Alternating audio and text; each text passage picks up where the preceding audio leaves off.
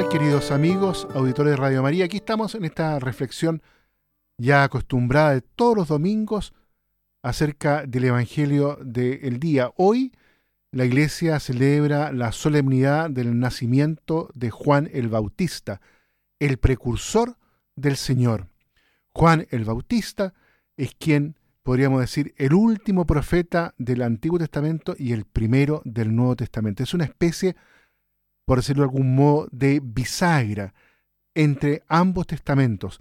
Cierra el tiempo de las promesas y abre este tiempo nuevo del cumplimiento de la promesa, porque con su nacimiento y en realidad comienza ya a alborear la salvación de Dios para con su pueblo, para con toda la humanidad.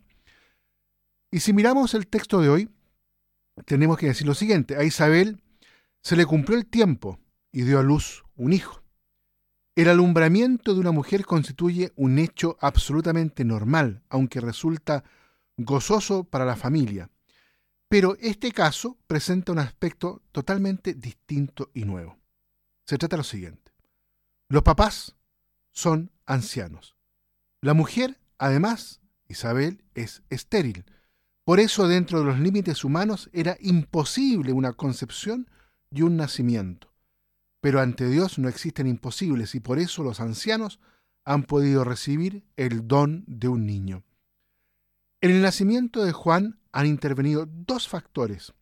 Por un lado, la realidad biológica de los, de los padres que se aman, y al mismo tiempo influye de un modo decisivo el poder de Dios que guía la historia de los hombres.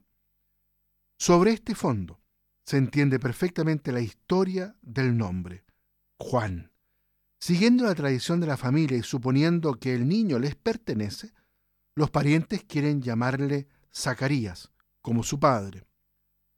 Los papás, sin embargo, saben que aun siendo de ellos, el niño es en el fondo un don de Dios, un regalo de Dios, y Dios le ha destinado a realizar su obra. Entonces preguntaba por señas extrañados, ¿qué quiere decir este acontecimiento de un hombre extraño que contradice toda la tradición familiar?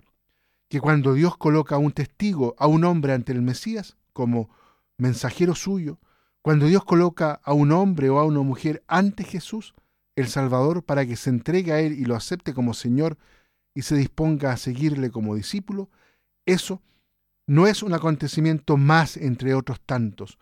Lo que suscita ese hombre, lo que le convierte en un testigo, es un discípulo, es un, en un sacerdote, en una religiosa, en un cristiano. Esto es algo que no tiene nada que ver con la familia, la tradición, el pueblo, la educación recibida. Si este niño, Juan, tiene una vocación, no es porque sea hijo de sus padres. Si ese niño es testigo, no es porque su padre o su madre hayan hecho algo especial por él. Si ustedes tienen el deseo de ser cristianos, no es porque sus padres los hayan educado para esto en su nacimiento ha intervenido un nacimiento nuevo. El nombre tradicional, por lo tanto, ya no cuenta, ya no vale. Tenemos un nombre nuevo, Juan. Sabemos cuál es y lo conoceremos cuando llegue la plena revelación de nuestro ser, de nuestra auténtica personalidad, cuando llegue la plena manifestación de nuestra condición de Hijo de Dios. En este sentido, queridos auditores, Juan significa Yahvé es misericordia. Llevará el nombre de la gracia, el nombre del perdón, el nombre de la misericordia, el nombre de la reconciliación, para anunciar a su pueblo la salvación. Su nombre no significará un linaje, sino un futuro inesperado.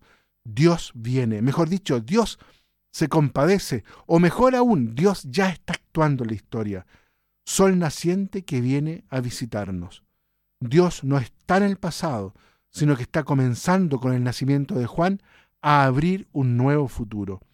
El nacimiento no es una perpetuación de lo que era, sino la audacia de la fe en el porvenir. La gracia de Dios se renueva sin cesar. Juan será el precursor de la gracia, llamando a los hombres a superarse para ir al encuentro de la aventura. Viene nuestro Dios. Para acudir a su cita es preciso ir aún más lejos. Por eso su nombre es Juan, es decir, Dios es misericordia. Muy bien, queridos auditores, que Dios los bendiga a todos y a cada uno.